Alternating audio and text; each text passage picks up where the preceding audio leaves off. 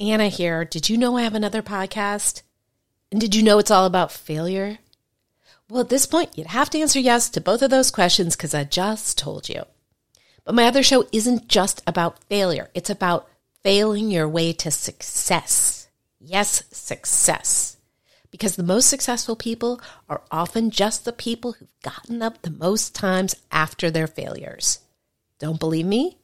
Go download Fail Your Way to Success wherever you get your podcasts or go to failyourway.com for more info.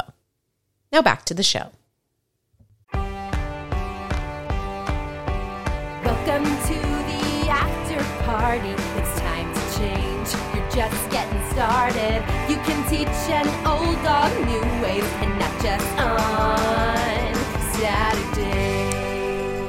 Well, hey, Anna David here. You are listening, or you are about to listen to After Party Pod, the podcast about addiction recovery and all that falls between. I think that's become the tagline. I don't mind it. If you have suggestions for other taglines, I'm open to those as well.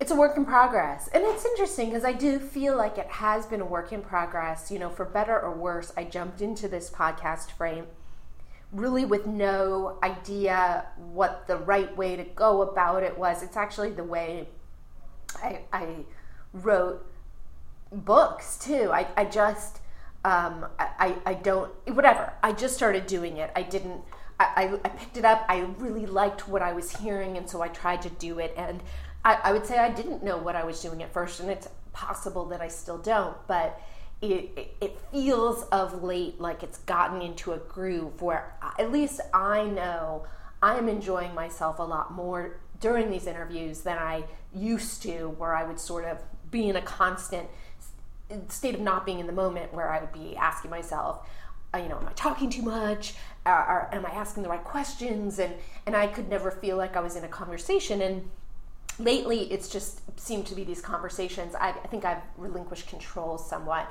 and i try to keep those unpleasant reviews out of my head there was a new one where somebody somebody said that the entire podcast is me going right right which is something eh, they're not wrong like all criticism it's it's not all criticism has a point but that completely does and i was conscious of that during this and I tried not to do it, but when I I remember, you know, I wrote Tom Sizemore's book and I remember him telling me that when he talked I would go, "Right. Right."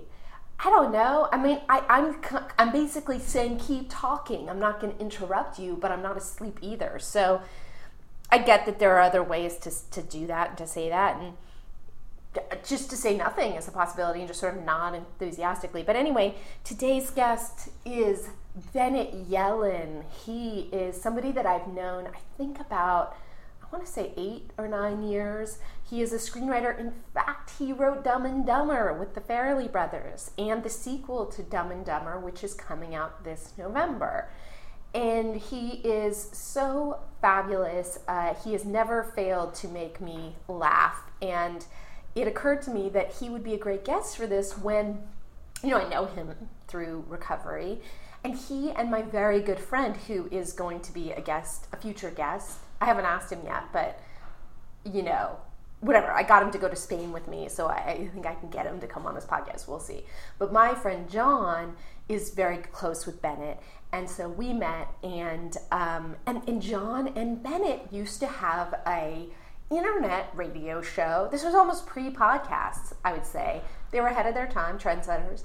Um, and it was called, it was on something that, that, was like a recovery network, and they had a show called The Hollywood Pitch. And we're gonna, Bennett and I get into this in this interview, but they would talk about addiction in Hollywood. And, and I used to go on that show, and it was a lot of fun. And so it occurred to me, God, Bennett is open about this stuff. And, and I, you know, I should ask him. And he delightfully said yes. And he was here this morning. And we had, I learned so much about him that I did not know and um, I got to hear things that I did know said in very clever, funny ways. He's just a naturally happy guy. We can all be envious of that, but he's he. You know, I'm going to stop talking, and I'm going to tell you that uh, you will very much enjoy Bennett Yellin. So here he is. I first started taking drugs by chewing blocks of hash. Oh my god, I think my copy has like blood stains on it from shooting up while reading it. Party animal. I hate to say that because that makes me sound Paris Hilton. I was on the, as I call it, the autobahn to nowhere. I'm very lucky because would you have wanted to have a celebrity junkie for a dad?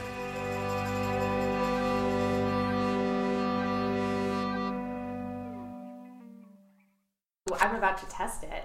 Okay. And now that we're now that we're, as they say, live, Yes. I could really I could really abuse my powers and ask you all sorts of things. By the way, who is they when you're talking about they say that we're live? I need names. Just be specific. No, I say I, I'm talking about me and my many many personalities. Only Oh. some of whom you know. That I get. I get. but it's yeah. so good to see you because how long has it been? I hate to think about it. I know, 'cause it's because it's depressing. t- it's painful. Yeah. Because it shouldn't be.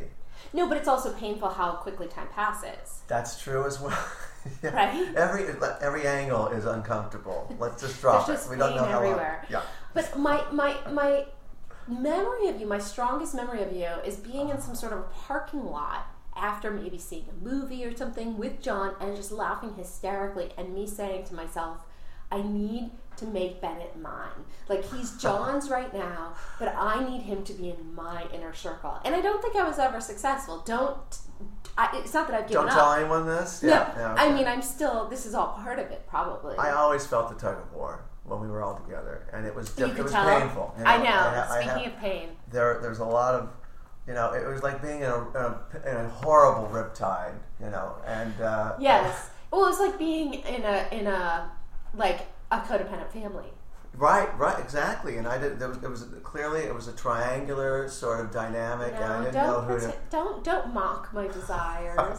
so so you and John had a show as we were just talking about called the Hollywood Pitch. yes On this thing, I was just looking it up last night because I couldn't remember the details. There was something called the Recovery. something network the something recovery network It was a it was a was a- radio station right yeah I know although it was on the, it was uh, internety Ahead of its time. Right. It was not. You couldn't. You couldn't actually go to your radio and listen to it. You'd Who have to does go that to your, anymore? your televisual phony internet and then listen to it. Yes.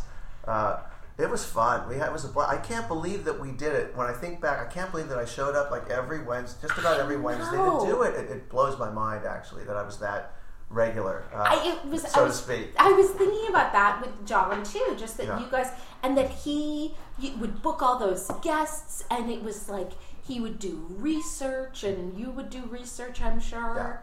No, Um, no, no. That, that was the thing. That He was did the it beauty all. of it. Yeah. He did it all. Yeah. And I didn't have to do a thing. I just showed up. Yeah. got- like I was, I wasn't even a second band. I was like, like beneath. I was like, like a You got twelfth billing. banana. You got billing like you were second. That's yeah, the ideal that's how desperate scenario. they were. Yes, it was But I was, fun. I was looking up who they were. Yeah. Those are legit people in the There were about five legit people.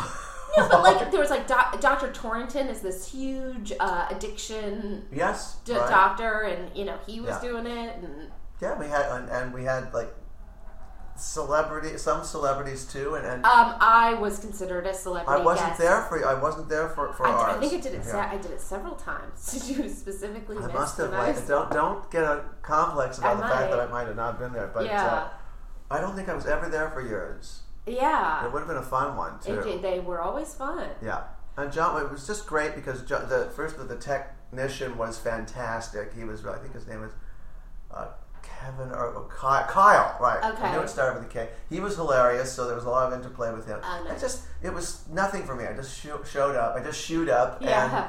and and just tried not to get in the way. And every I think of something funny or, or rarely insightful to add, I do that. I doubt was that. great. So and so, how long are you sober now? What time is it? You got up early Twelve plus year, twelve years. March fourth, two thousand and two. So Okay. yeah. Okay. I love, by the way. Don't I don't mean to interrupt, but Please. I, I will constantly Do. the metaphoric March fourth date because I always say uh, I, it's when I marched forth out of out of my slavery into freedom. Isn't that great? and and I was You, that's not why you decided to get sober that day. no, it was it later just, you it realized. just so happened that it had a lovely poetic twang to it. But That's uh, so nice. Do you yeah. share that every every anniversary? Actually, pretty 4th? much. Yeah, people are probably sick of hearing about it. I do.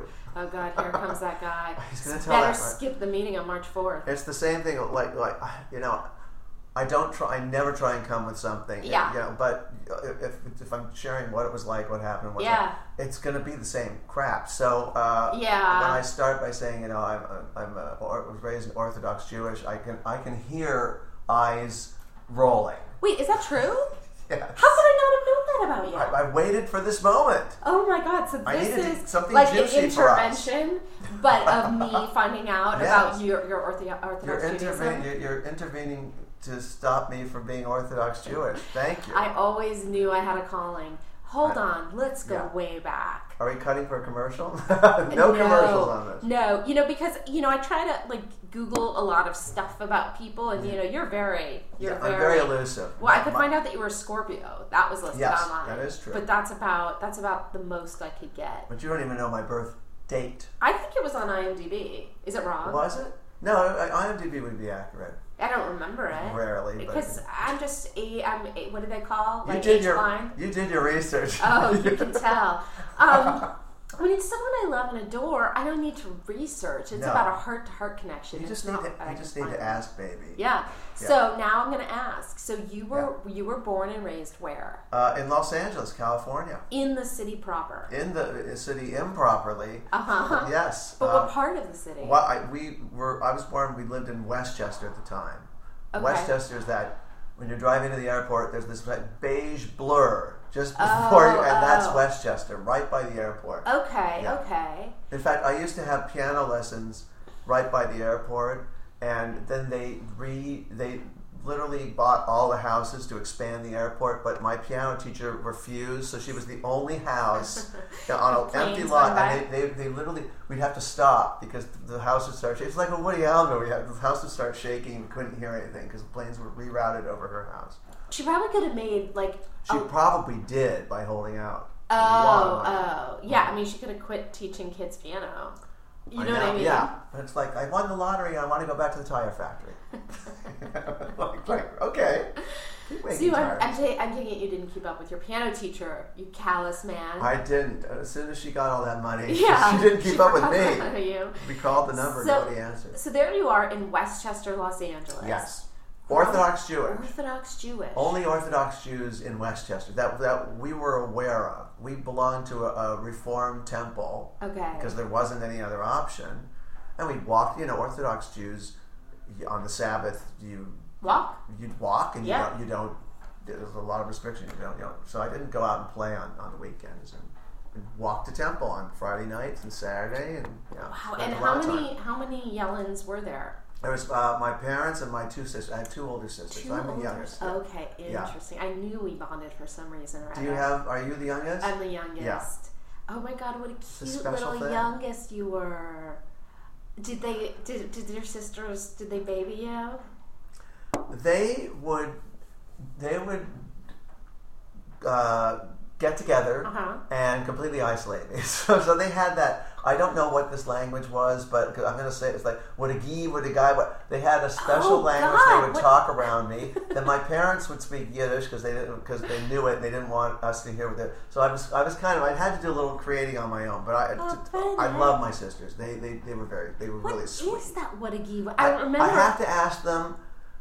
I have to it's ask not them. Uh, pig Latin. It's not no, I don't think they would be speaking. It's some it was some weird thing, Yeah. and they would do it in front of me, like like to piss me off, and Yeah. I, I could never figure it out. I was like you know trying to crack the cipher. It was like you know Alan Turing. I couldn't I couldn't crack the code. And then your parents are speaking Yiddish, but Yiddish isn't so undec- Well, no, I mean Yiddish. I, I, I call Yiddish German with a sense of humor because uh-huh. German is so like it's Yeah. so frighteningly guttural, and Yiddish is like like hilarious. It's like Yeah. it's so like- were they funny? Did you get your humor from these No, people? I, I my parents are the sweetest. They, they were the sweetest funny. people, but not particularly funny. I think I Had to be. I think I just start. I just kind of had some. I don't know where it came from in my family, but it was just sort of like a something that developed, like a Yeah. like a pearl develops because it's a grit of sand. Yeah. My humor was my grit of sand. Yeah. Wow. You are like a pearl. I've never said I'm like a. you you just I'm like one of those weird weirdly shaped ones that they throw in the pile and then give to the I to the disagree. kids. I disagree. So there you are. there you are, Orthodox Jew. Yes. Funny, only funny person in the family. Possibly, possibly the sisters are funny. I'm just gonna let I me was, go. I, yeah, no, no, you're right. I'm not going to correct you. and there, everyone's speaking in different languages, and here you are. Yeah. And did you? did you? They'll all deny this, by the way. They'll say, "Oh, we talked to you." They did. I mean, Yeah. but but they No. but they were teamed up. My sisters Yeah. were a team. You know, they were. You can't close. deny that there's two pairs, and Right. then there's this other, I'm this other denying it. adorable boy. Yeah. And did you? Did were you aware of the fact that you were gay? Uh, is that something that came up as a kid? It was very uncomfortable that I, I felt I would lo- I loved Star Trek and uh, I felt a tingling. I. Uh-huh. was Captain a- Kirk, Yes, specifically, yes, yes. or Spock too. Captain Kirk. Cause, Okay. because, and uh, virtually every show, some alien ripped his shirt off in a very dr- perfectly just to the pecs, just just like it was velcroed. You know, so, Yeah. Uh, and I would sit really close and wait for that. And um, Captain Von Trapp, Uh, yeah, I mean, Yeah. I, I- I, I had the I watched for him. Brady Bunch, but I, that's a Yeah. man, I assume. right? Yeah, no, no, uh, Mike Brady, no. It was it was uh, No. Yul Brynner, King and I, because he was wearing the pajama pants for the whole movie. Oh, Didn't- he was didn't, didn't in- have a top at all. In The King and I. yeah. Wow. Yeah. I Okay.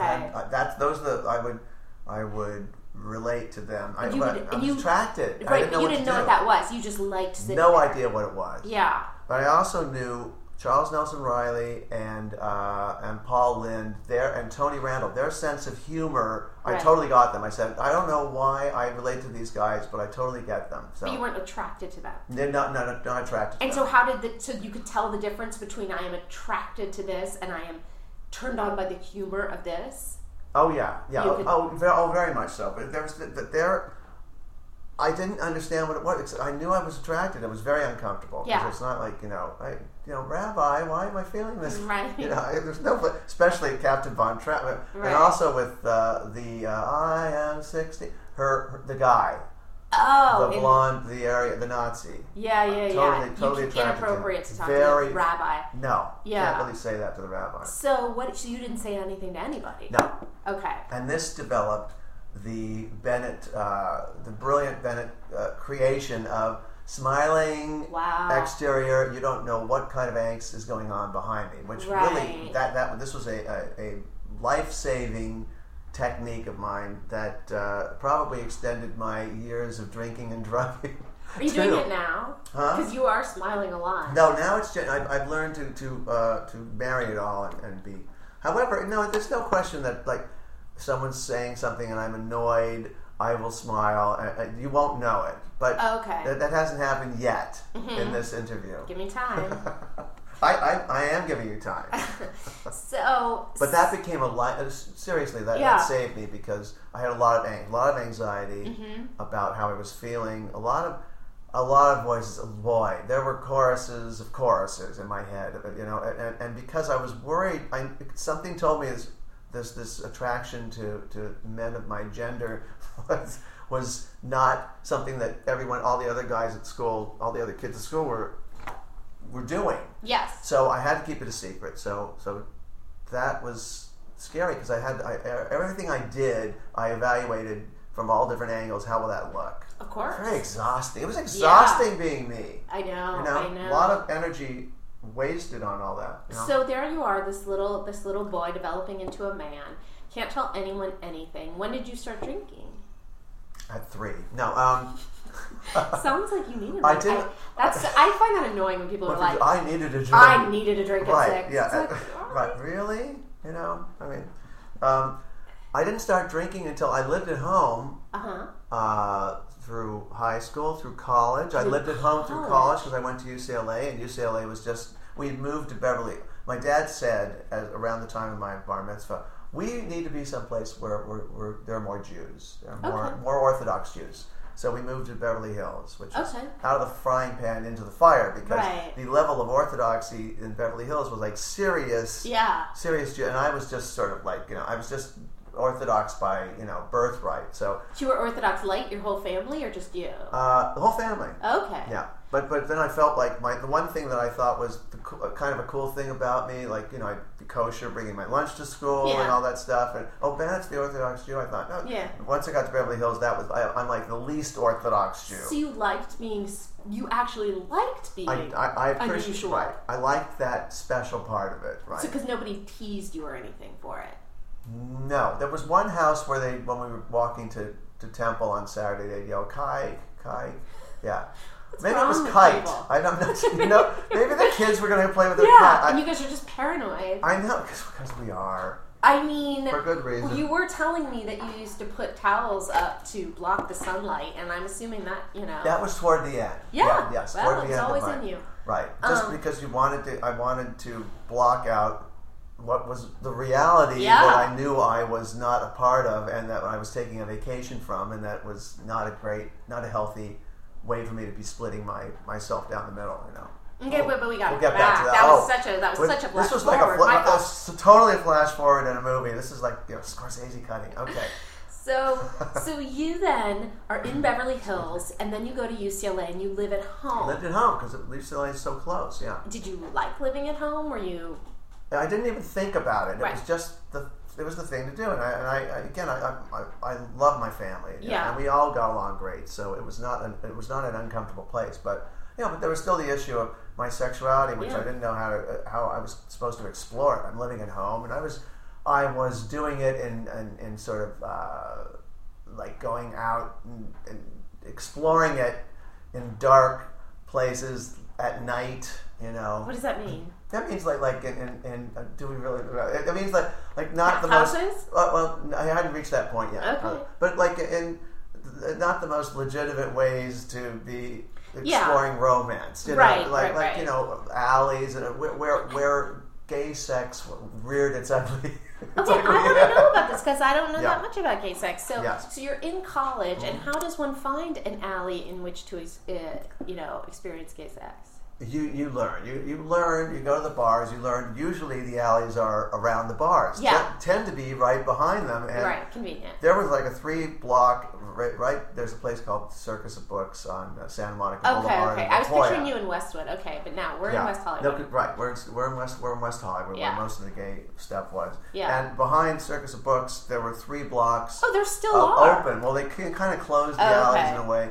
And uh, I mean, when I say that the line of cars was like a motorcade in a, in a like a, an astronauts parade in New York. That's how many cars there were on, on a Saturday night. That's and that's how slowly. That's what that neighborhood was like. And Wait, no, wait. So the cars are parked. they're moving because they're cruising the Yeah. guys who are walking around. Okay, and then the guys And they get the they You'd get the car. someone, right? Yeah. And you'd get in the car, and you'd either go off or you'd go and park somewhere. And that, that's where I had hi, mom. that's where I had my first Right. adult sexual experience. I walked, I met somebody who walked down into the the uh, parking garage and went into the gardener's shack. oh my god. Yes. I mean that's kind of As hot. a result, that's much better I- than you a car. think it's hot, but I'm going to tell Yeah. you this. I was terrified. Yeah. And the, and the template of my first sexual experience with an adult was terror, Really. which was not did, great. did he know what was going on bet more than you did? No, I don't think so. I think he was just he was just horny and, and Right, but he had ha- had the experience before. yeah, he, you he seemed like a veteran. fumbling in the yes, he Okay. had all these medals that said that's it. No, I mean sometimes we speak during sexual experiences, and someone will go, "This is my first time," and someone else will say, No. "Mine too." This was uh, way curt, more curt than that. Okay, And- yeah, and- there's- and- right. It wasn't about conversation Right, at all, right, right. and it was and it, it as the template. It was fear, and that that sort of became uh, commensurate with my sexual experiences for a long time until I learned that it's about relaxing and making a connection and and, and, and letting go, getting rid of the fear. My Right. fear was a part of the whole thing, which is why things like drinking Help. and drugging Yeah. took away that element when I went, which is what was so appealing about liquor and so appealing about drugs. So, do you think that that is one of the reasons you were drawn to alcohol and drugs, or do you think you were drawn to it anyway? I think I was because I wasn't drawn to it. I Mm. was very. I was. I grew up. I was very kind of philistine. I was like, oh, drugs and alcohol. It's so. It's so anti-establishment. How would just you know get a grow your hair out long, get a, a, a guitar and sing a song. So you were like sixty-five as a Right, 12 exactly. Like, Like oh, never do that. Yeah. Never do that crap. Uh, yeah. Huh, very funny. So And then what happened? Then I went to graduate school. Oh, so you were an innocent drinking wise and stuff in college? Oh yeah, no, I didn't drink. I didn't drink in college. You just had sex in partnership. I just had I, I just had sex in gardening, which is you know I mean they're kind of the same, Pretty much. right? Except uh, a drink probably lasts longer. A little bit. And then more people can relate. Right. So, and you get peanuts with a drink. And so you you go to graduate school also at UCLA? school. No, I went to uh, University of Massachusetts in Amherst, all the way to Amherst. Okay. Now I'm out of the nest. I'm Yeah. away from home. I look around. I go, oh, maybe it's time to try things that I, I've never done before. Right. So first weekend of graduate school, there uh, I in one night I smoked pot, got drunk, and played learned how to play poker all the same night. Right? I say that because anyone who learns that the, the night you learn how to play poker, you you take the, the, the pot. You are the best poker player. It's just a luck thing. Oh, and that's you're never that good hooked. again. Yeah. Yeah. But but that night, so. Uh, I've never learned. I'm excited for the that. night, oh god, just bet crazy. The, the first night you play, bet crazy. You're going to do great. So you, what, first of all, what were you studying in graduate school? That's a very good question. Yeah. Uh, I got it. This is I can't believe that they let you do this back then. I got at UCLA a BA in fiction and writing. No, I got that. Oh, I mean, did? creative writing they called it. Right, creative writing, and then I, I went for an MFA in Yeah. fiction. That's okay. You Uh, could still yeah. do that today. you can still do that. Not at, not as in as many places, but Yeah, And then what are you going to do with that? Like, Exactly. I thought I was going to be a teacher. I thought I'd just teach writing. I thought I was going to be a good teacher. really, you would have been. I never wanted to be a teacher. Yeah. Ironically, I'm teaching right now. See, see, we we We don't know. boy, we get sideswiped by the things we, we want least. So okay, so there you are. You're getting an MFA in fiction, thinking you're going to be a teacher, and Yes. you're you're you have a great poker night. I have a great poker night first weekend, and uh, and I, I still remember taking that. Dr- I remember when, when the, the drink hit and the pot hit, and this feeling that first of all the uh, the whole chorus gone in Yeah, my head, yeah. and there was this incredibly restful silence, like snow falling. Did you know that you, know. had a chorus in your head? I mean, that wasn't Yes. something oh, I I'm realized. very aware of Really? it. Yes, because I was aware of before I answer. I think, what if I say this? What if I say that? What if I look this way? You know, everything was subjected to multiple questions, which needed quick answers. Like like a lot of computing. Super. Yeah. I won't say I was smart, but my my calculator head was taxed. Right. Okay. Yeah. And so then suddenly you're very conscious of the fact that that's what drinking did and pot did for you. The silence of it, and I, I'd like to say that I felt like I had been released from the prison of my head. Right. You know. Um, And so then did you just kept doing it all the time? Oh, it was it was on. It was Yeah. on. It was this was my M. This was my graduate degree was was drinking and just trying everything. And, and you're in a graduate program. Everybody drinks. Everyone Yeah. does drugs. So I was. I was completely unsupervised. I'm Right. not living at home. I don't have to, to answer to anybody. And I was having a blast trying everything, Mm-hmm. everything, and and all that purist, pu- puritanical attitude about you know drug went to the wayside. Suddenly, I, I you know it's like like I, I get William Faulkner, I, all the drunk uh, you know Right. Hemingway. I get it, I get it, I understand it. It gave them a new perspective, and that allowed them to write. And Cheech and Chong was funny, Yeah. Whereas I thought they were just ta- just the crappiest, stupidest crap before it. But now they were hilarious. Like I would roar at Cheech and Chong movies. So I okay. still do actually, and, I- and I never sober. got into that. So so what was your sort of substance of choice? There in graduate school, it was liquor. Uh, Mm-hmm. I wasn't crazy about marijuana only because it made me a bit paranoid. It- Yeah. you know, and I and like like some people love it and they like they relax and it made me a little paranoid. But so I like I tended to like the the more upper the more upper th- like mushrooms and, Mm-hmm. and things the, the more the, the stronger stuff and the more up stuff rather than the down. But which is strange because I, what I liked about liquor was the the downness of it. I Yeah. liked that. I just like that fuzzy, the fuzzy feeling. And by the way, I was never a oh this is a delicious drink drinker. I was a Diamond Lane line up three so I can get there as fast as possible. Right, That, yeah, that was right. me. Right. Do you think of yourself as a like a person who is pepped up and needs relaxing, or a person who is relaxed and needs pepping up, Um, or neither? I'm gonna I'm gonna go with D. No, I'm gonna go I'm gonna go with C, Alex. Um, I, I, I don't. I, do, do you mean now or back in general, in general. I can depending on the situation, I can I can rise to the peppiness. I Uh, think of you as peppy. Right, you think of me as peppy, and I, you know what? In general, I am. And Mm-hmm. when people see me, they're like, "You're always so happy." I get that a lot. You're always so happy, but the reality is, I am happy. Right. That's the. I mean, there's there's no there's no falseness to it. I genuinely am happy. I, and the day I got sober, I was happy. I was scared because I didn't know how I was going to what, what I was going to do, what life was going to be like. But that was the beginning of. I, I, I'm, I'm. They talk about a pink cloud. Uh, seriously, I, I, I'm such a. I am still on a pink cloud. It's never gone because when I wake up in the morning and I'm and I realize that I'm sober, it's. I said everything else today is frosting because that is so astonishing that, that I get to be alive and sober, and that's the truth. It's a, and and then of course life gets in the way during the day, and, and I'll be annoyed by you know, I'll get a splinter, uh, you know, and that'll annoy me. But when, when I go to sleep, I, I, I, I, I pray twice a day, you know, and uh, when I go to sleep, I just say I, I, I have such gratitude. Gra- I'm very grateful. I'm a hugely grateful person. Jesus, you might be can't- the happiest sober person I know. it's it's unbelievable. I, it was really. I was like uh, there was like I was like in an octopus's arms and going down and a riptide. Really, uh, it's amazing. Do you think you have an abnormal amount of serotonin running through your veins? It's funny because you know the, the, the particular drugs that I was drawn to Yeah. uh, are are serotonin. They affect serotonin Yeah. uptake. Yeah. They or Yeah. as they call it, I love it, inhibitors. Yes, You know, yes, yes. Um, and I, uh, if this is me, you know, Oh, with Jesus. inhibited serotonin, But God, yet, ironically, Yeah. okay, you were not because here is also what's interesting is I don't talk to many people who are who say I got along with my family great, I love them so much. yeah, Um, look, you actually come from a family that sounds quite functional and quite happy. it is. I mean, I mean, there, there's just there's.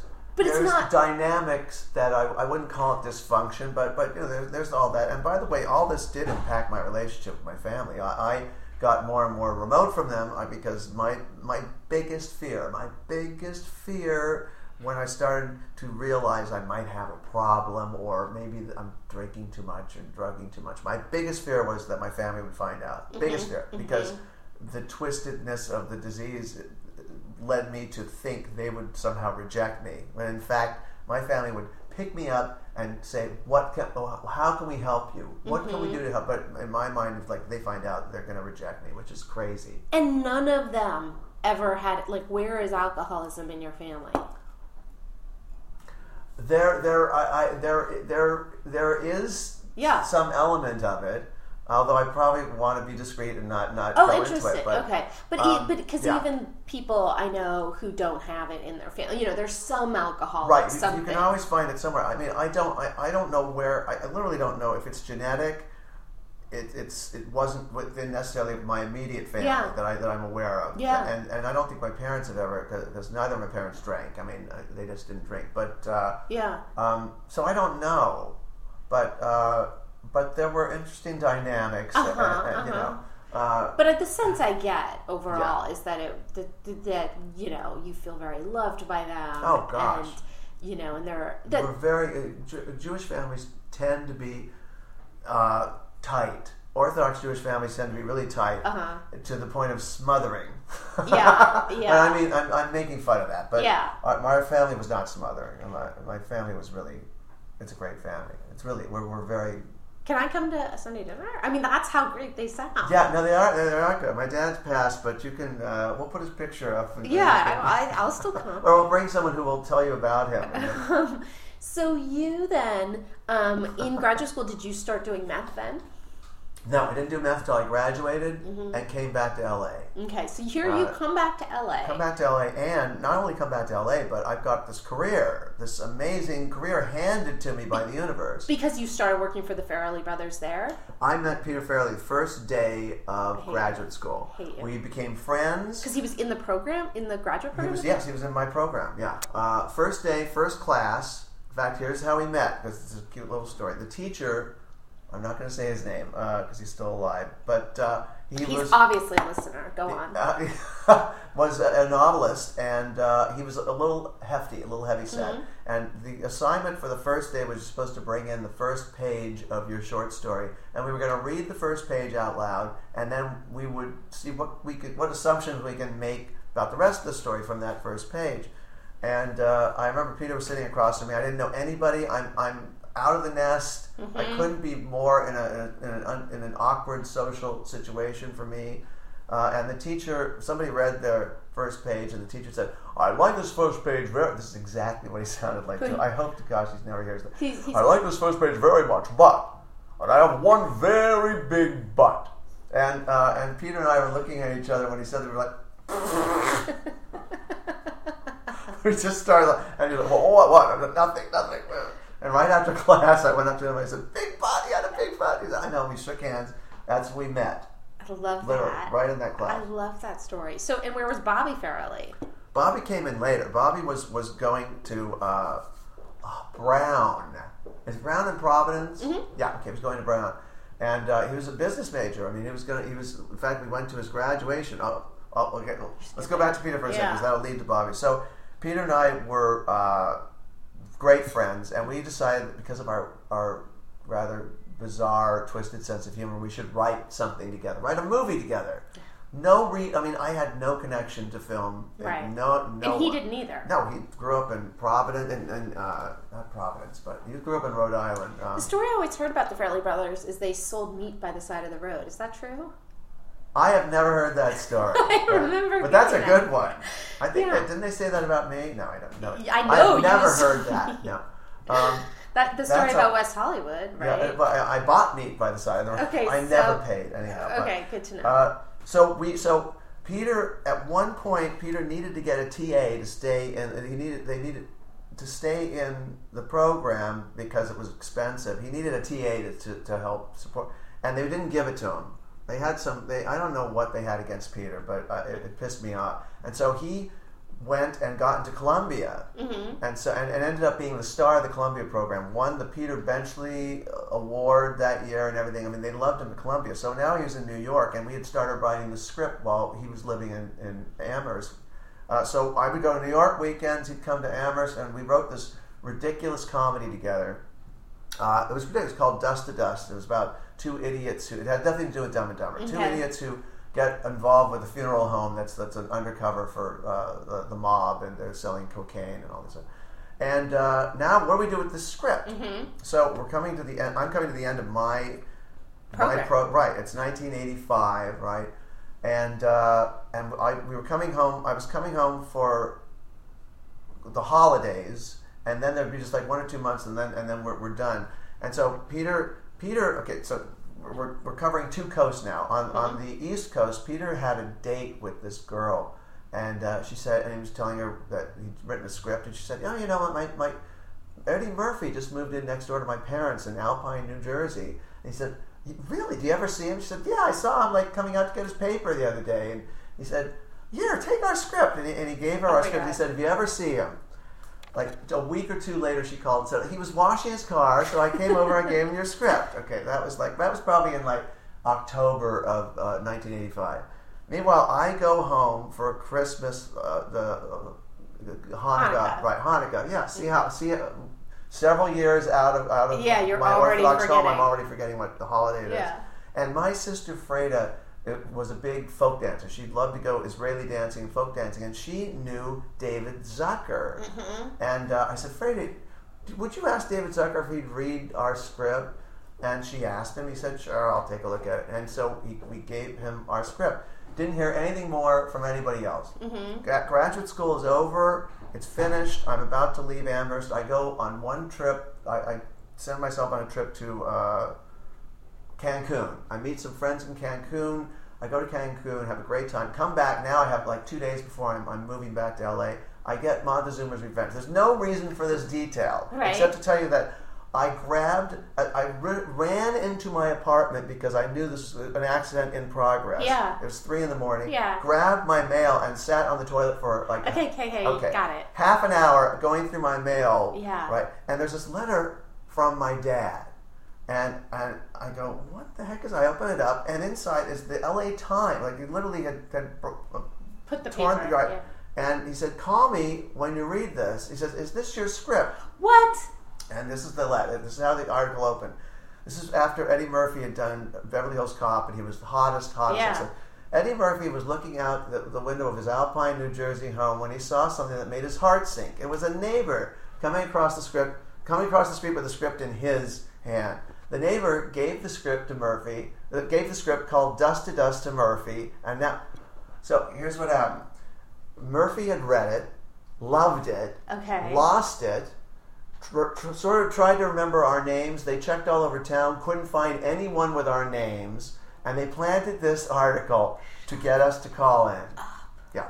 Why didn't he ask the neighbor, the girl? She, I mean, it, I, you know, I don't know. Oh, because she went. Oh, because she moved to she moved to Europe. We didn't have any. Yeah. f- Probably about three years ago, she finally got in touch with Peter after all after Yeah. all these years. After making his career. after making his career, right?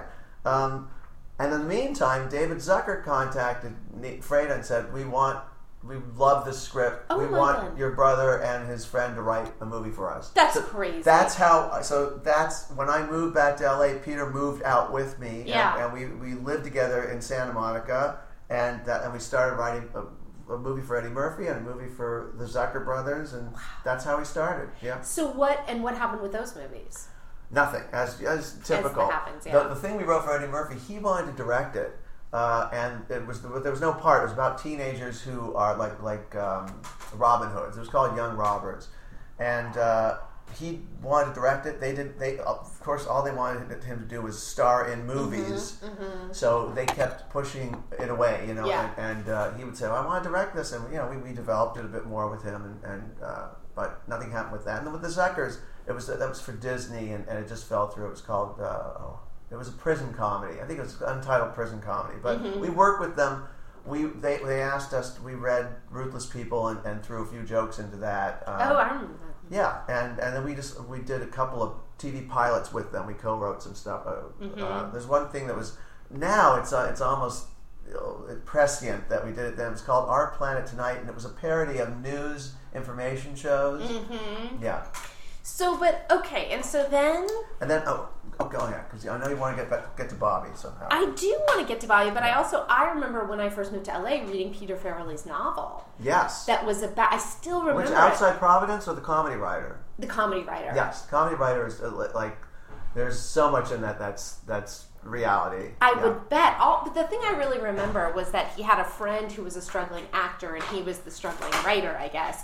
And that and that the friend always complained that there was nothing for a struggling actor to do. That at least the struggling writer had stuff to do Right, because he you could can write, yes. I remember a hot tub. That's all I remember about the entire thing. Yeah, yeah. That book was funny because, uh, in fact, his first book, Outside Providence, which he was writing when we were in graduate school, he read it to me on. He, it was it was handwritten. He Yeah. read me the, the pads. I remember the night he read it to me at my, my place. Yeah. Wow. Um, yeah. Um, oh, it's so exciting to get the behind the scenes and everything. So exciting. Um, yeah, and then Bobby. See, so so Bobby. At a certain point, we started letting Bobby read our scripts because he would always have great notes and really funny input. Mm-hmm. And then at a certain point, we were writing. I mean, I mean, Peter and I were writing together for years, and then we were writing for. Uh, we were going to do Dragnet Two, sequel to Dragnet uh, at Universal. And we said, let's have Bobby write it with us. You know, can we? Can he join us? And I said, absolutely. He's been great. And that's when he.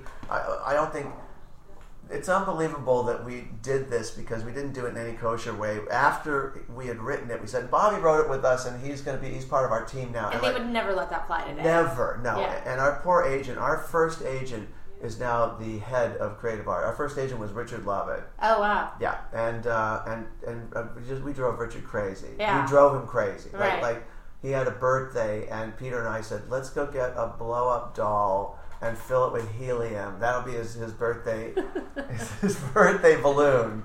Uh, we thought it would float. Well, helium will not make. I guess the vinyl of a blow up doll is a little thicker than you. Uh, she's what got she's got a thicker skin than we thought. So she was just sort of limply posed. He didn't enjoy so the gift. I don't think he thought. uh, I think that I think it was a little too over the top for that state environment. But Yes. I remember we, we we brought her up on like Pete had her on his neck in the elevator.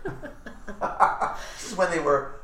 Uh, they weren't in Century City. No, they were. They were in a bit, not the place where they are in Century City. They Yeah, were, they were a in different place yeah, in Century City, Before they moved to like Wilshire, and Yeah. So so Bobby joined us, and from that point on, he was he was he wrote with us. And then the reason I left yeah, the reason I left the partnership was I was crazy out of my mind on drugs. Okay, this is Yes. interesting. Yes. Now we get see how it all. Because I do know back. that it was the Farrelly brothers and not Yes. Yellin, Farrelly, and was Farrelly Farrelly and when I Yellin. first heard of them. Right. Yeah. It was Farrelly and Yellin, and then uh, and we wrote Dumb and Dumber for uh, Universal. Okay. uh, we wrote it for Universal, and then they didn't want it. They, they kind of a deal changed, and the producer of it sort of fell through the cracks and everything. So nothing happened with it, and we and so uh, like about a year later, Pete, we and I was gone. At this point, I was gone. I had left L.A. I, I got involved with a crazy, crazy person. Okay. And was uh, involved with him for like three, four, almost five years. And where did you go? I moved to Cape Cod Okay. with him. This is the nature of how crazy he is, was and I was.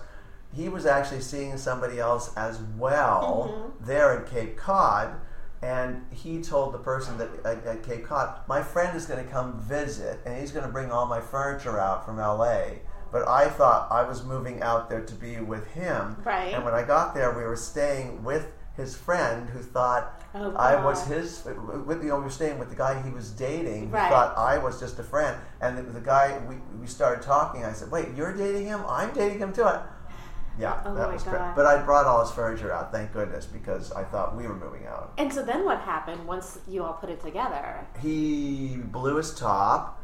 Uh, he blew his top. he got angry at Yeah. me. Uh, he tried to. The best way to put this is is not being delicate. He did try to kill me. He was literally choking me. oh God. uh, I was blacking out, and I, I got him off me, and that was the end of. Uh, we broke up. Yeah. Basically, that led that led to a breakup. I'm just glad it did, Oh, frankly. my goodness! And so, sorry, I need water for I this know that story. after something like that, that's dramatic. I felt like I was being choked and I, I needed know. to drink some water. like you're so broken so- okay, and so and so you, but five years away. That that doesn't sound like five years. That sounds like a very. That sounds like a month. Was that? Did it take five years for that to happen in Cape Uh, Cod? we were off and on. Okay, no, it, no, it, it was a month. Yeah. It was literally a month in Cape Cod where, where, where it finally came to a head, where we realized that that we I the, and by the way, the guy who he was dating and I are very good. For, we're like best friends now. wow. Yeah. What happened to the crazy? We have no idea. Yeah. My my there's only there's only two things that make sense because of the way he operated and, Yeah. and his his lifestyle. He's either Dead. incarcerated or dead. Yeah. It's one of the two. There's no other. There, he cannot possibly be just like teaching kindergarten somewhere. Right. It's not, it's not, Let's hope not. No. So, so you have left this thriving I career. left the thri- I left the thriving career, yes, and I was crazy. And, and talk about, I mean, trying to hold things together. This guy, the, the, who I was dating, we would have these knockdown, drag out, screaming fights, and then at eleven o'clock, Peter and Bobby would show up, and we'd be writing. You know, I mean, this is where the Right. exterior Bennett does not represent interior Bennett. Right. And and you know, uh, they they apparently they didn't know what was going on. I mean, Peter said that all, he sensed an angst, but he thought that was just because he knew that I was he knew I was gay, although I hadn't quite come out, Mm-hmm. uh, and he kind of knew that, that this guy was probably my boyfriend, and he thought that I, because I was gay and Jewish that I was just going through angst that way. He didn't realize that it was drug related. Right. So when did you start doing the meth in a serious way? I started doing the meth in a serious way. Like, like at first, it was not in a serious way. It was like in a fun way. No, but I mean, Guys, it's true. not- I, I met I met this guy who I dated. I, I Oh. bought it from him. It wasn't. The, it was probably the third time I'd done some, or maybe Right. even the second. But I bought some from him, and then uh, would. And he was seeing somebody else, but I, we'd meet at, at uh, in, in you know in decent places and, and get drugs, and so I started that. So yeah. PSA, don't don't start dating your drug dealer. No, it's not as convenient as you think it's going to Yeah, be. No, yeah. there's there's a it, there's a price you pay besides not paying any price. You know, I mean, I mean, it, it That's a good comes out- motto. If only it was. Right. if only we needed to create an ad for this. Exactly. Well, maybe we will. Maybe we will. Let's hold on to that. Yeah. Possible. Let's not toss that one away. No, no. So, so you go to buy meth only the second or third time you've done it. That's how much you liked it. Yes, I, I liked it, but but but uh, uh, what what's, which seems kind of typ- sort of typical for Matthews is you it's it's recreational at first, and you think you can control Right. the intake. And I only did it like on the week because it was a big. It was never. It, it required. Uh, recovery time too. Yeah. I mean, it was not like a something that wore off. It, no, I, for me, it's it, it hours. And you know, we're talking hours and hours and hours, like twelve, mo- even more hours. And so I'd have to do it on the weekend and have that time to recover, and I wouldn't sleep at all. During, couldn't sleep. So yeah, uh, but then as I started to realize I was doing it, more, you know, and I had friends who were doing it too, but we'd do it at the same pace. And then I, I started to started to sense, and oh, slowly. I mean, a thick, kind of dull realization that that maybe I'm doing this a little more. Yeah. I kind of like like it's like two trains that, Yeah. that and you don't feel you're, you're doing anything wrong until the until you're pulling ahead and leaving everyone behind. That, Yeah. That's what that's kind of what it felt like. Uh, And you were doing it on your own, I would imagine, th- by that point. I was doing it on my own, but Yeah. but always there, there was uh, it was always with a sexual element Mm-hmm. combined. It was always to meet to, to for sex, but but when I, what really was beneath all that was it was always to connect, to mm-hmm. connect Mm-hmm. to somebody, and, and to, mm-hmm. it's just so it's it, there's a such a, a sadness about the idea that I, it was kind of like I was I was wrapped in bubble wrap with, and wanted to connect with someone mm-hmm. else who was wrapped in bubble wrap. You know, beneath it, that's what I wanted was a connection with another human being. That I, that there was no way you could get it. There's no way you could get it with, with this kind of behavior and this kind of you know false artificial energy and you know Well, and plus those drugs, sort of, especially meth, you know, make you may want a connection, but meth will sexualize that. Oh, oh yes, it was always like like right, and, and and by the way, there was always the paranoia of it too. So I wanted to isolate. I wanted to just be with somebody and be indoors somewhere and Yeah. not have to go out, not have to, to get gas or get food or well, you didn't. Need, I didn't need to worry about food Or gas, 'cause or, or, gas. Where, where am I going to go? But I, but I was I was a very much I'm always a paranoid drug user. Yes, me too. Never relaxed or like I could be out and go. Nobody knows. I, when I, the moment I open that door, I'm like everybody knows. Everybody knows. You know. Yeah. It reached the point where I was so terrified to walk from my door to the car, which was about 25, 25 feet, that I wouldn't. like I thought my, mm-hmm. my landlord who lived behind me, I thought he's going to see me, and the paranoia was. That's where the towels came up. that. I remember those days. But I, yeah, I was convinced that that I was getting evicted all the time. Did you have that? No, I, I, no, I, I didn't think I was getting convic- convicted, and even I, I didn't think I was getting evicted. But if I had a guest, mm-hmm. I was so self conscious about someone coming in, like like someone coming in to my place, like like when I, when someone was there, when I when I'm high and with somebody else, that I'd be constantly like like straining to listen. I'd be like, Yeah. stop making, stop talking, because I, I have to listen really carefully to. To nothing. I wouldn't say that, but that's Yeah. what I'm thinking. Like, quiet, stop breathing so heavily. I can't tell if there's someone at the door with the key, like, because I had like like an ex had the key, that, you know, and I thought someone's coming over and they'll I'll be discovered. So, and, and would you do those like meth projects where you would take apart things? no, and put them back absolutely not. Okay. I, I was a lazy. Yeah. Yeah, no, it was it was more, it was all about meeting somebody. It was Right. not a project person at all. Okay. I couldn't couldn't concentrate. I wasn't. I didn't write on it. Right. No, it wasn't. It wasn't at all helpful for me to focus in that way. And so, No. were Pete was Peter going? Hey Bennett, where are you? At a certain point, they did. I did have a sort of an intervention with Peter and Bobby, saying, "Look, we we, we know you're." What happens with me is when people would would would say, "We think we know what's up," I would like say, "You're right, you're right," and, and uh, but but I'm, I'm okay. It's but it's going to be okay. Like like I can handle it. So so I don't again, I don't think that he knew it was the drug so much, but it was more of an intervention about this crazy boyfriend. He's crazy. He's not good for you. We we. We checked up on all, you know, he talked about his family. We checked up on the history. It's all baloney. You know, you need to be away from him. I'd say, I, I will be. And I'd break up with the guy for a month or two, and then and then we get back together again, you know. Um, and, and ultimately, getting back together again, we decided to move, you know, do the, the the classic. Uh, what's it called when you move away? Geographic. The classic geographic. If we just moved together someplace else, everything Yeah. would be fine. Classic. So and so then So that was what they were more aware of the angst related to the, the relationship and not to the, the drug yeah. fueled reason why that, that was part of what was going on. And probably you were the same. You didn't realize that it was drug. The, the drugs were the problem. I, I, uh, Or you did. I wouldn't say that I. Uh, It, it was all. It was a big. It was a cloud that was. I was unable to differentiate the elements of the cloud, but but I knew that drugs were a part of it. and know? so so we talked about that serotonin running through your veins. W- Yeah. Were you depressed during oh, this period? horrible depression. Okay. And I and I was going to. Uh, a psychiatrist who prescribed. I was taking, uh, you know, uh, antidepressants during this time. Mm-hmm. I, at a certain point, I started seeing a therapist. And uh, by the way, I was in a relationship. No, this is this was po- after the crazy guy. What after he tried to kill me? I, I got in my car and drove. I kept driving. I was completely compassless. I mean, I, I- and I kept saying this was. By the way, that was January fourth, nineteen ninety three. Wow. Or ni- yeah, uh, ninety two or ninety three. Ninety three. And uh, I said, I'm going to keep driving until I hit somewhere where the temperature is over 60 degrees. Okay. Yeah, and that was Florida. So, okay, he drove that direction. Okay. And my, my best friend's mother lived in Florida, so I, I, stayed with her for a few weeks. And during the course of that time, I met somebody and moved in with him.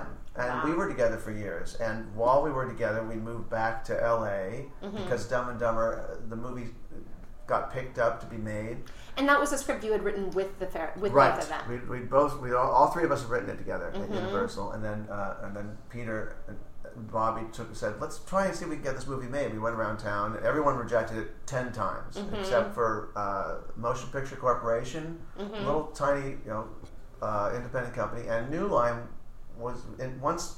Somebody else was interested. New Line became interested too, so they they, Right. they signed on. So as that was going to go into production, and that was the first movie back. of that that was was, the first getting made of yours. uh, right. I mean, we'd written, we'd done rewrites on movies that had some movies that had been made. We'd done television stuff, and then we'd written piles of scripts. Back then, uh, you you would open your mouth and development money would just flitter into it. It, it was unbelievable the millions that studios would spend developing projects. It was a whole different era. Did you could make have a whole- ton of money? Yes, and you could have a whole career just writing movies or rewriting movies that never got made. Yeah. A whole career. And Isn't you could that sell true things still? off of pitches.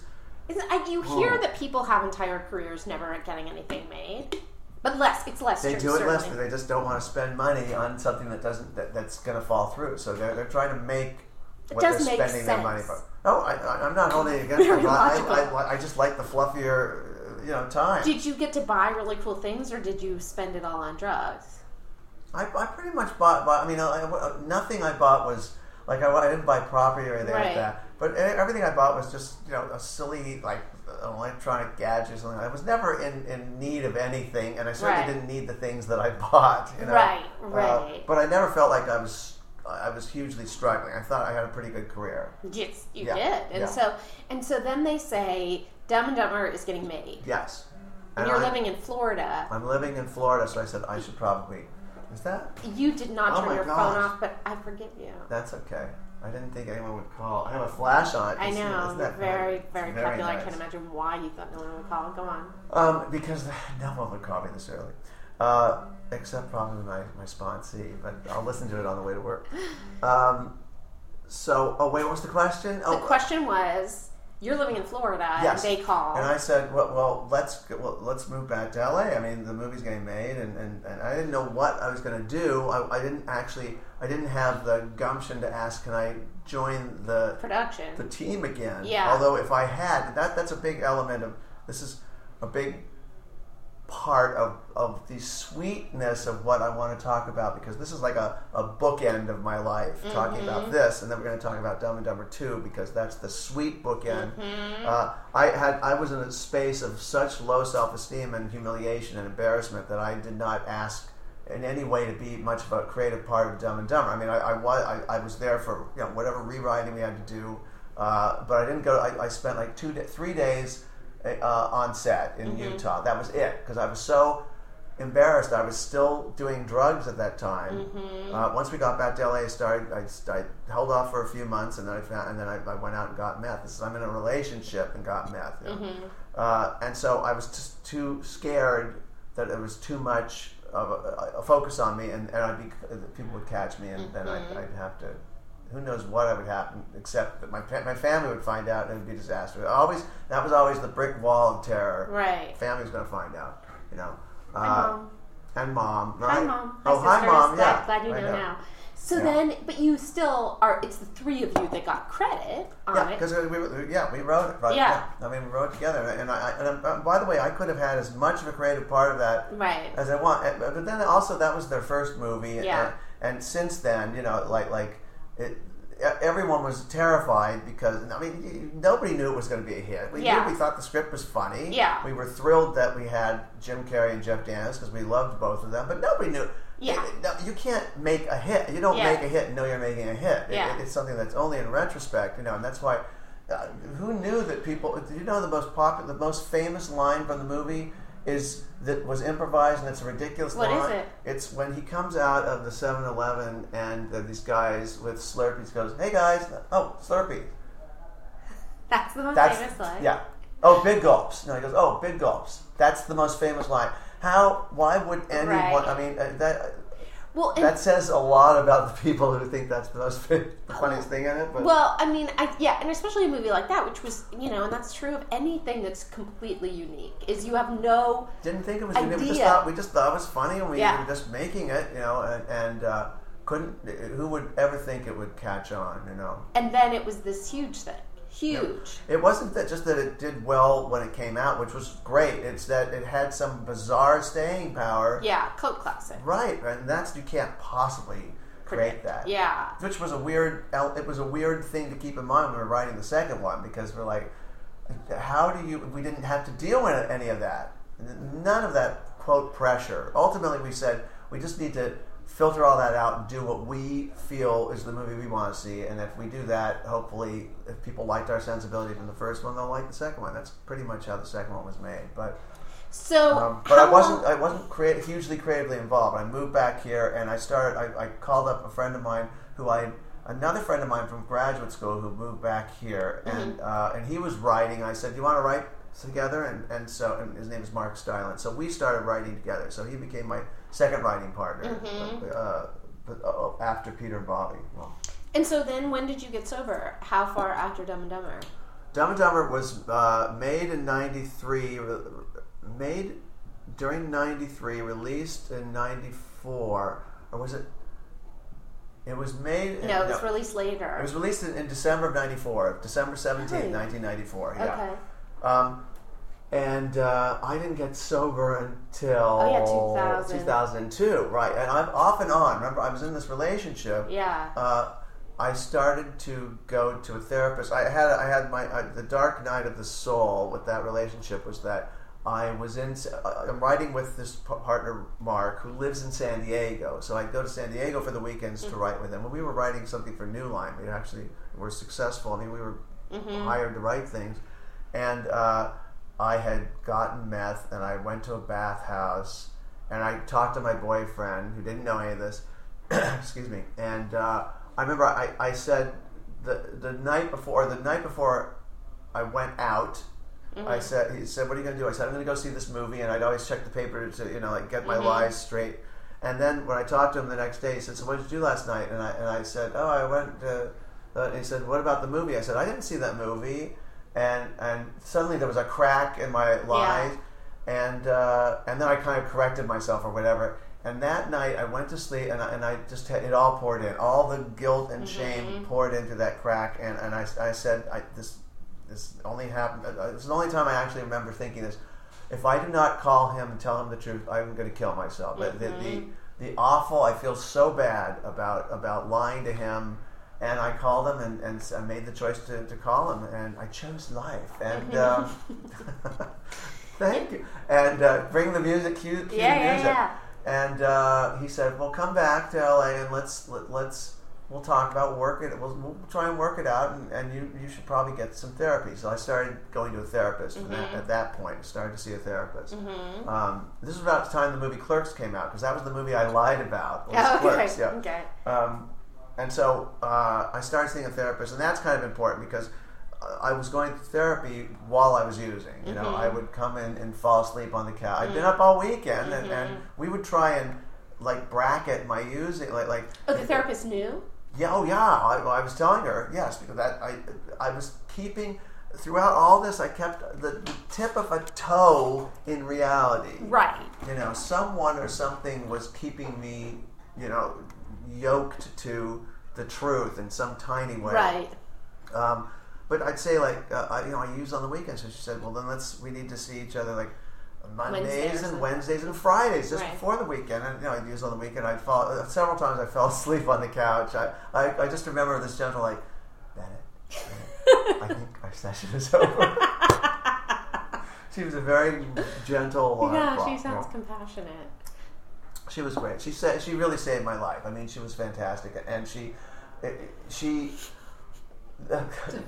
ultimately we'll get to the moment where because there's a moment I got sober. The moment I got sober was uh, should we just run to that? Yeah, let's run to that. Okay, so at this point in my life now, I'm literally look at uh, I look at a calendar and I say, do you need to be available for that event? If you have to, you cannot be using this like a week before. You need to clear it because uh, I was so.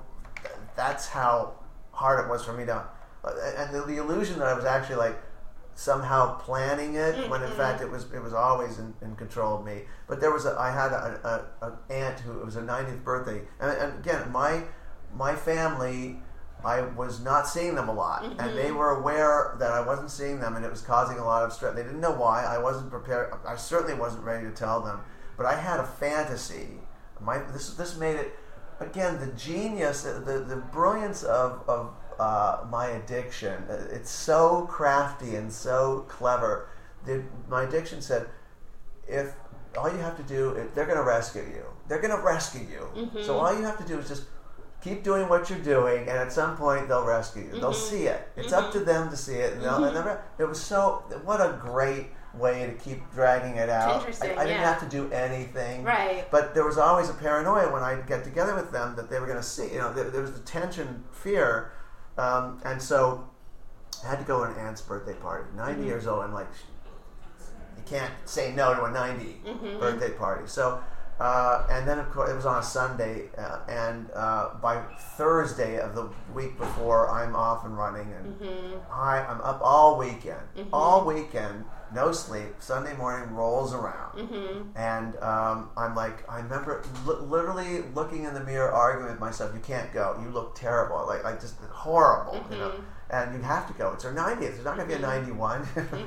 she lived longer, thank God. Mm-hmm. Right. But uh, predict it just like a hit. Yeah. And uh, I said, "You got to go. You finally have to go." So I, I shaved. I'm driving down to Santa Monica, and on the way, this kind of a grace and and a, a- a kind of comfort fell over me because I thought, "This is it." And I'm walking in. I'm not going to say it literally, but I'm saying it figuratively by my presence, the way I look. Bennett, your son needs help. right. And so, oh, great, okay. And, and then I'm going to come back. I'm going to pack, and we'll, I'll go to, to rehab because I Wow. I'm willing to do it. I mean, Wow. again, as long as they don't yell at me, Yeah. as long as I'm that, uh, it's like the little kid who falls through the ice, mm-hmm. and they don't. When they rescue him, they don't go, "Why you freaking fall through the ice?" Right. They're like, they put a blanket on them Yeah. and they take care of them. That's Yeah. my. That was my my disease is great theory is that they, we'll skip over the anger or the asking why you are an addict and just go right to let's get you some help. Right.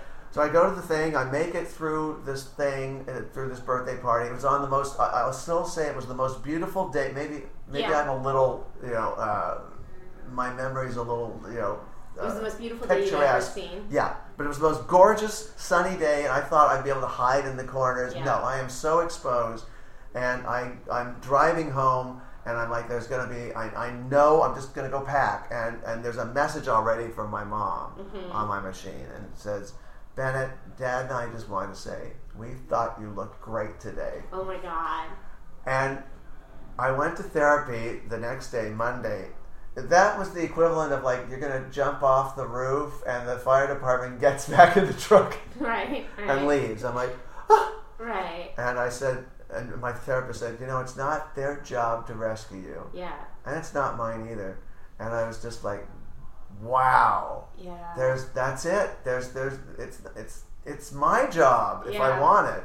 And I had been going to meeting. I had been checking out meetings, meaning I had gone late, Yeah, sat in the back, early. left early. There was always somebody. I had a drawer like with about five strips of paper with somebody saying, you know, if you need a, if you Yeah. want to talk to somebody. I call. I went home. I p- opened the drawer. And guy Jason, who's this Jason? Called Jason. Said, Mm-hmm.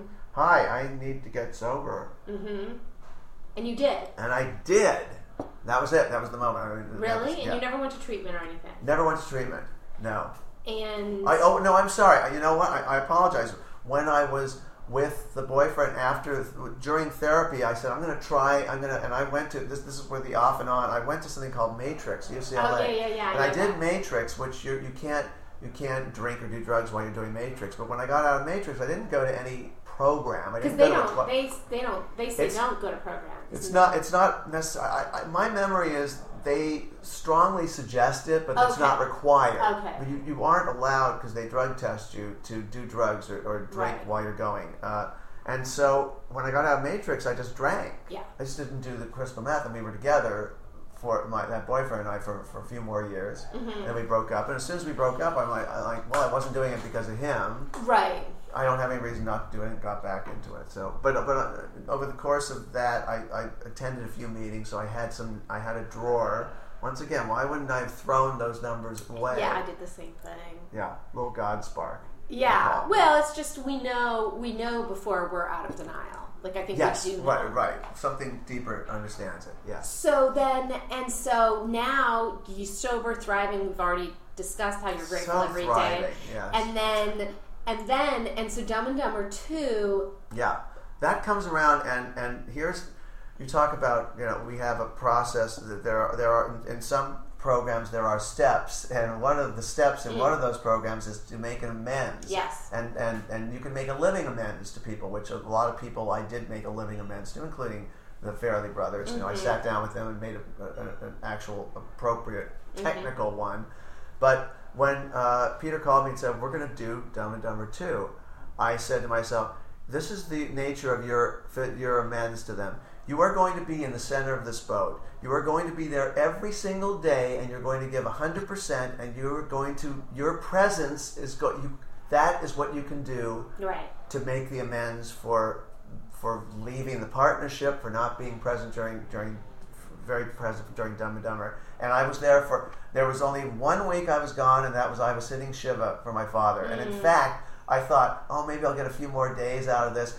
The by the evening of the seventh day, Pete calls me. He goes, "When can you come back?" You know, um, and I was there for. I was I, I to have the experience and to do it as a sober individual was profound. The gifts, the gifts I got from it were, I, I mean, it's so abundant, so abundant to be help, to, you know, to be a, a, a, what's it called, a fellow in my fellows. and- Yeah. I mean, to, to Worker among workers. worker among workers to contribute creatively. I sat at that keyboard. I typed every single word, except for the week I was gone. I typed every word that we wrote. I mean, Mm-hmm. uh, I was there for like about two weeks of the production. I could, uh, you know, um, just went and was a part of it. I have. I'm in the movie three times. One Mm-hmm. Time you'll never know it's me because I'm peeing against. Uh, the side of a building in the background as they go back on, Right. by the other two you can see me, but I mean, like, I'm all over the movie, and, it's not it's not for it's not an ego thing. It's uh, the movie represents to me how you do something in sobriety, how, how you how you behave and function, and how you apply it to your life. I mean, I, I went into it. I was I was terrified going in. We're going to do a sequel to this, and, and I'll, you know, what do I do with my fear? I, I, I gave it up. You know, Right. I, I every lesson, every every tool that, that we pick up uh, a kit of simple tools every tool was applied to this Right. and worked you know and, and i came out of it it's just and, and the movie went through so it was an uphill struggle to get it made lots of things lots of left every left turn led to a better street You know, so really amazing because they ended up making the movie we wanted to make, which was really amazing because they, Yeah, okay, first of all, we're back, you guys. So sorry for that sudden that sudden abandonment. technology could be so cruel. Um, I technology hates me. Bennett has just told me that I'm personalizing something that's Yes. not personal, and that technology can't actually have feelings. But wait a few years and it will, and then it and, and then it might hate you. okay, so You're early on this. you think? Yeah. And so and so then we started talking about driving and taking things personally, and and Bennett was just telling this story about how he. Should I tell it again? Tell it. I'm driving and my phone, my cell phone rings. I pick it up and I look at who's calling, uh, caller ID. I look at who's calling and I'm like, oh, don't want to talk. I make a sour, an un, involuntary sour face, put it down, and a second later I hear beep beep. The person who was calling me was next in the next lane, right next to me. Saw the sour face. Then the phone rings again. It's him. I pick it up. He goes, busted. Oh, that's amazing that he has Yeah, sense of and humor I said. I'm glad you have a sense of humor. I just wasn't. I, I, there are all these things. I'm, I'm, I'm, ran, I've rambled on an excuse, but that was just that was a true busted moment. They don't happen often. I had the exact Yes. same thing. I was walking near Ground Zero in New York with my friend Rachel, who was visiting me when I lived in New York. my phone rings. I look at it and I go, "Oh God!" and then I hear Anna, and it was a person who just passed us walking.